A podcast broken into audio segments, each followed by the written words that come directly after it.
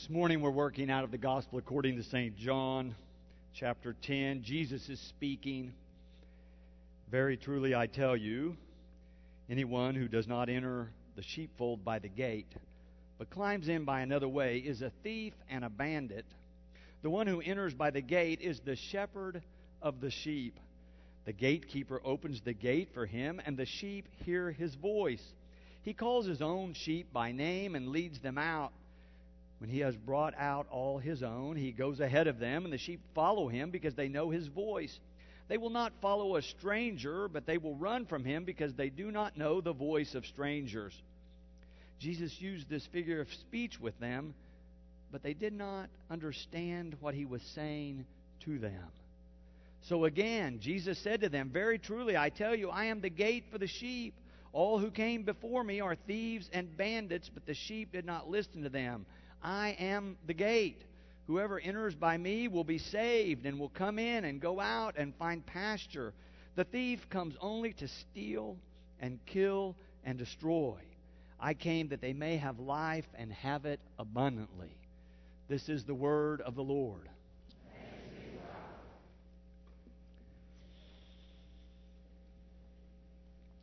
If you've been coming this month, you know I've been raising questions all month, talking about key theological themes, things I think you need to know about me and what I believe, and perhaps will challenge you to greater and deeper discipleship. The question this morning is Are we ready to follow?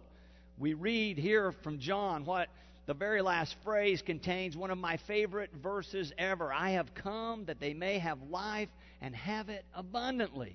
I love that. It's a, a great summary of who Jesus is and what he's about and why he's come.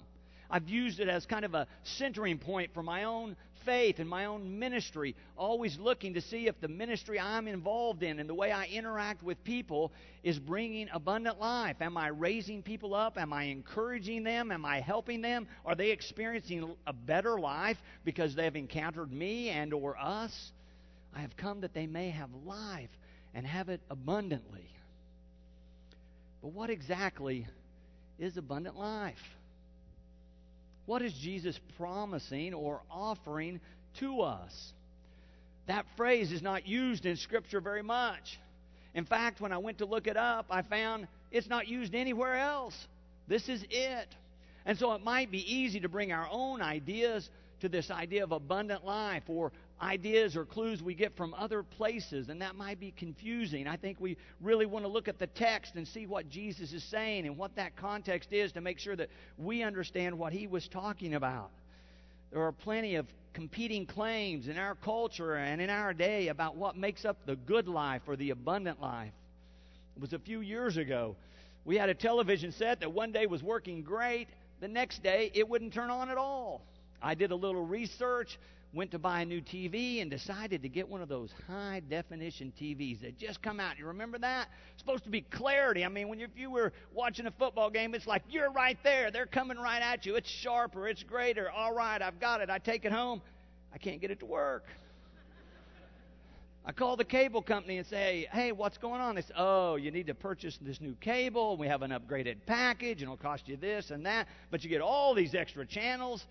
Well, I already had the TV, so I buy the upgraded package. And I realize we've got an explosion of channels on our hands. So, on a couple of opportunities, I just sat there and flipped through the channel one after another just to see what was on TV. I did it in the evening, I did it during the day one time. I was shocked. I was shocked with what's on TV all day long. You know, there's some channels that all day long are suggesting that the way to abundant life is to fulfill your carnal pleasures. That's it, that's the way. There's others that talk about the celebrities, some of them trashing the celebrities, others saying, oh, it's great to be a celebrity. We ought to all be like them. But the one that seemed to be on more different stations all during the day and night were shows that promised the good life through some kind of wealth building system. Have you seen any of those? I mean, it might be online sales, it might be day trading of stocks. Just get this program, do what we say, and in two days you'll be a millionaire. It's going to be great. All kinds of different ways that that might happen in real estate or selling this, doing that. But it was interesting to me by the end of every one of those programs, what they were offering was not just a lot of money, but what big bucks will buy. I mean, yachts and multiple houses and vacations. And yet, what it finally all came down to in the end is that they were offering not only a life of comfort, but a life of ease. You don't have to do anything. You've made so much money, everybody does it for you. I think Jesus would argue with that as the good life. I don't think that's what he's promising or offering to us in our text today. I want to look at three different places here, three different clues he gives us that I think will really help. The first clue to the meaning of abundant life, as Jesus talks about it, let's look at verse 9. He says, I am the gate. Whoever enters by me will be saved and will come in and go out and find pasture. I am the gate, Jesus says. It is a promise that following Him will bring you to a place of provision for both your soul and your body. That God will provide for you. That if you will be a follower of Christ, God will meet your needs. It's a place of healing and hope. It's a place of salvation. It's a place of sustenance. This is not something the sheep can do for themselves. They do not provide their own pasture. Jesus says God's going to provide that for you. I've, in fact, God says, giving you the gate. Jesus, come in here. It'll be a place of provision and salvation. So that's the first clue to abundant life that God is doing something here for us and has sent us Christ as a way to get us to the right place. Then let's look at verse 10. The second clue comes when he says, I came that they. I came that they. I, it doesn't say I came so that you, but they. It's a plural. Jesus is talking about the whole community, the whole flock. When I went back and read across these few verses in this chapter, I realized it's all talking about the herd. It's a sheep individual. No, it's a shepherd with a flock. It's they, it's the community. Apparently, Jesus is saying abundant life comes to us as a community, as a group. It's a community of faith. As Americans, so often we think about our salvation as just me and Jesus, or it's just God and me. That's not what John is saying, that Jesus says. I came that they may have life and have it abundantly. The final clue we find in verse 11. Now, I didn't read verse 11, so let's look there. If you still have your Bibles open, just one verse before I quit. Verse 11 says, I am the good shepherd. The good shepherd lays down his life for the sheep. Jesus says this in 11, but he repeats it in verse 15. He repeats it again in, in verse 17. And as I was working on the sermon, I realized we've got to have this verse too. Jesus is talking about giving his life for the sheep, for the herd. I am the good shepherd. He's coming to offer us his life, to lay down his life. All of a sudden, it changes the tone of the whole passage. All of a sudden, we see in sharper contrast that his answer to abundant life is not the same as the culture's. It's something different he's offering. He's saying it's something different that God is offering. We're in chapter 10 this morning, but if you read on to 13, John tells in that chapter about the very last night Jesus is with his disciples on earth. He tells the story a little differently. He says that Jesus takes out his outward garments and gets a basin and a towel and gets down on his knees and begins to wash the feet of his disciples. It's the act of a servant. Or you really could say it's an act of a slave. He's giving himself for the good of somebody else. He's taking on a different role than he would have to take on for the good of someone else. I think he's saying that abundant life comes in and through giving to and serving others. it's not the same answer that you get on most of the television stations. It's not the same answer that we can give for ourselves. Jesus is pretty clear here. You can't do this for yourself. This kind of abundant life God is offering you. You will experience it when you enter into life as Jesus did, with God at the very center of your life. And that further means that it is a life lived with others, and it is a life lived for others. Did you see a recent Time magazine article? It was the cover story, an issue. I, I said at the 8:30 service, the most recent issue. Someone came up afterwards and said, "No, I got a new one Friday, so it's two issues ago." All right, two issues ago, Time magazine cover story. I put the title, so if you want to look it up, it's in your outline there. How service can save us. It's a fascinating story about what's happening to our veterans when they come back from war in Afghanistan or Iraq and they're suffering from post traumatic stress disorder, what we used to sort of call shell shock.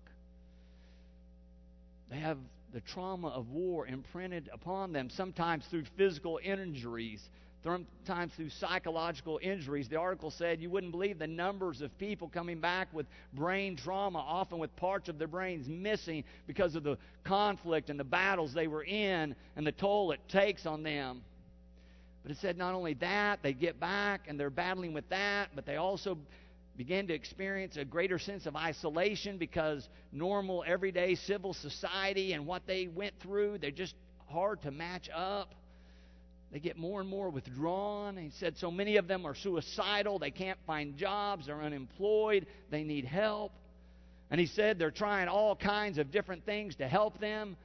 But this author concluded after studying all these veterans organizations that are trying to help these war veterans that one thing is making more difference than others.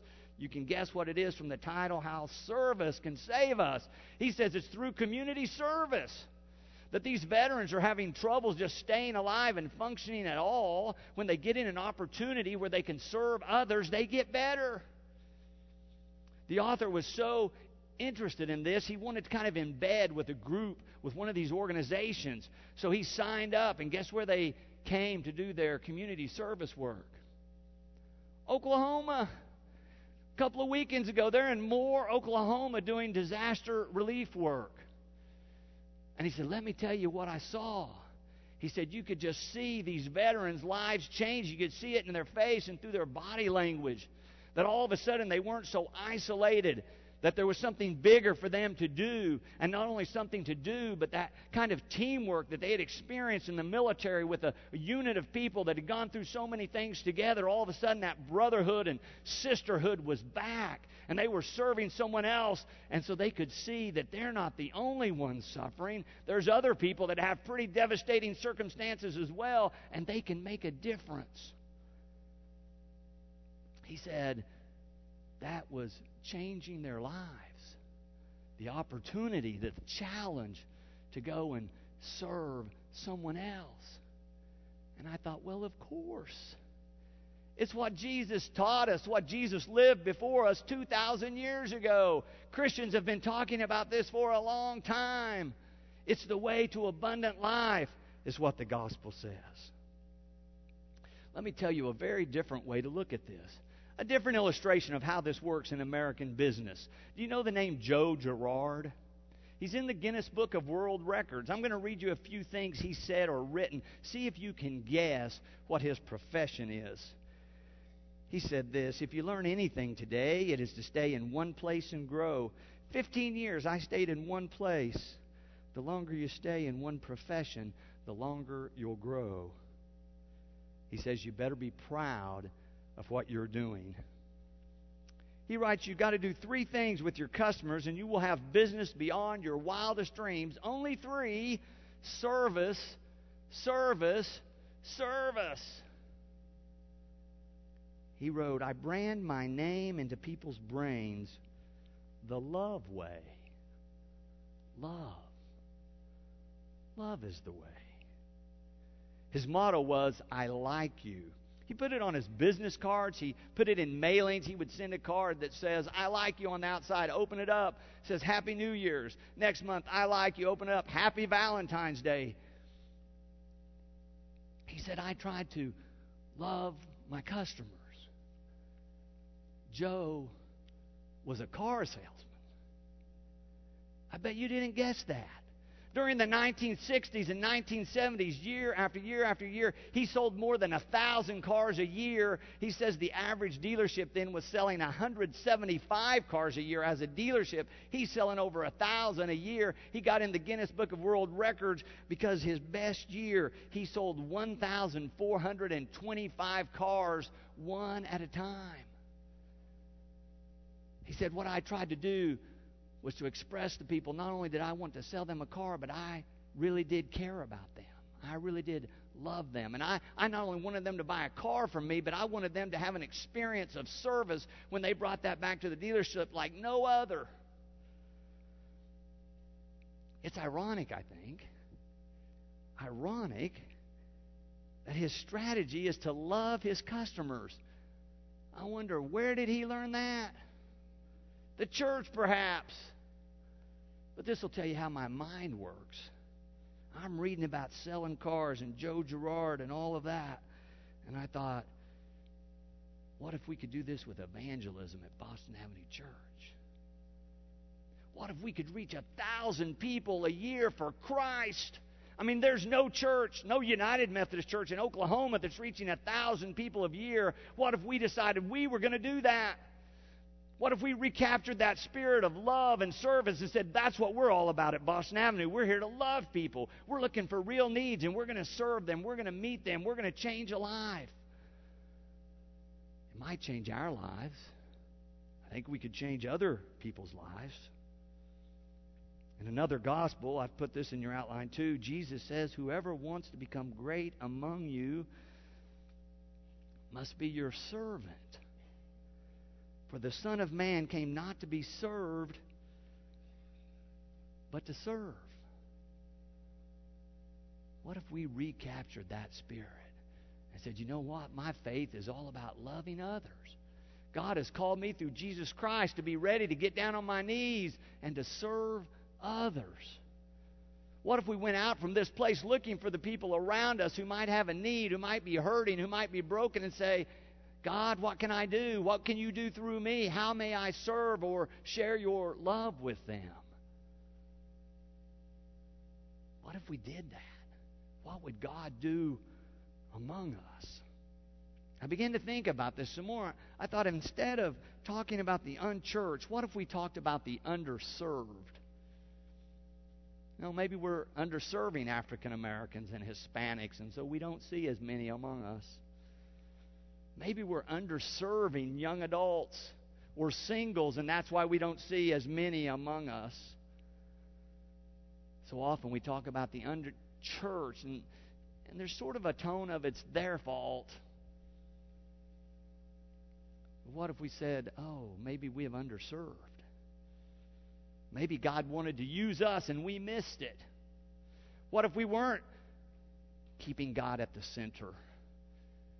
And looking for God's love to pour through us and not leaving this place every Sunday looking for how we could serve in our own places of neighborhoods, work, recreation. In verse 7, Jesus tries a second time to make his point to them and says, I am the gate for the sheep. Very truly, I tell you, I am the gate for the sheep. I am the gate. Whoever enters by me will be saved and will come in and go out and find pasture. The thief comes only to steal and kill and destroy. I came that they may have life and have it abundantly. Oh, let's commit to that. Let's recommit to that and recommit to that over and over again until God so transforms us that, in fact, we are the image of Christ to someone else. I pray that that might be true. Amen. And thanks be to God.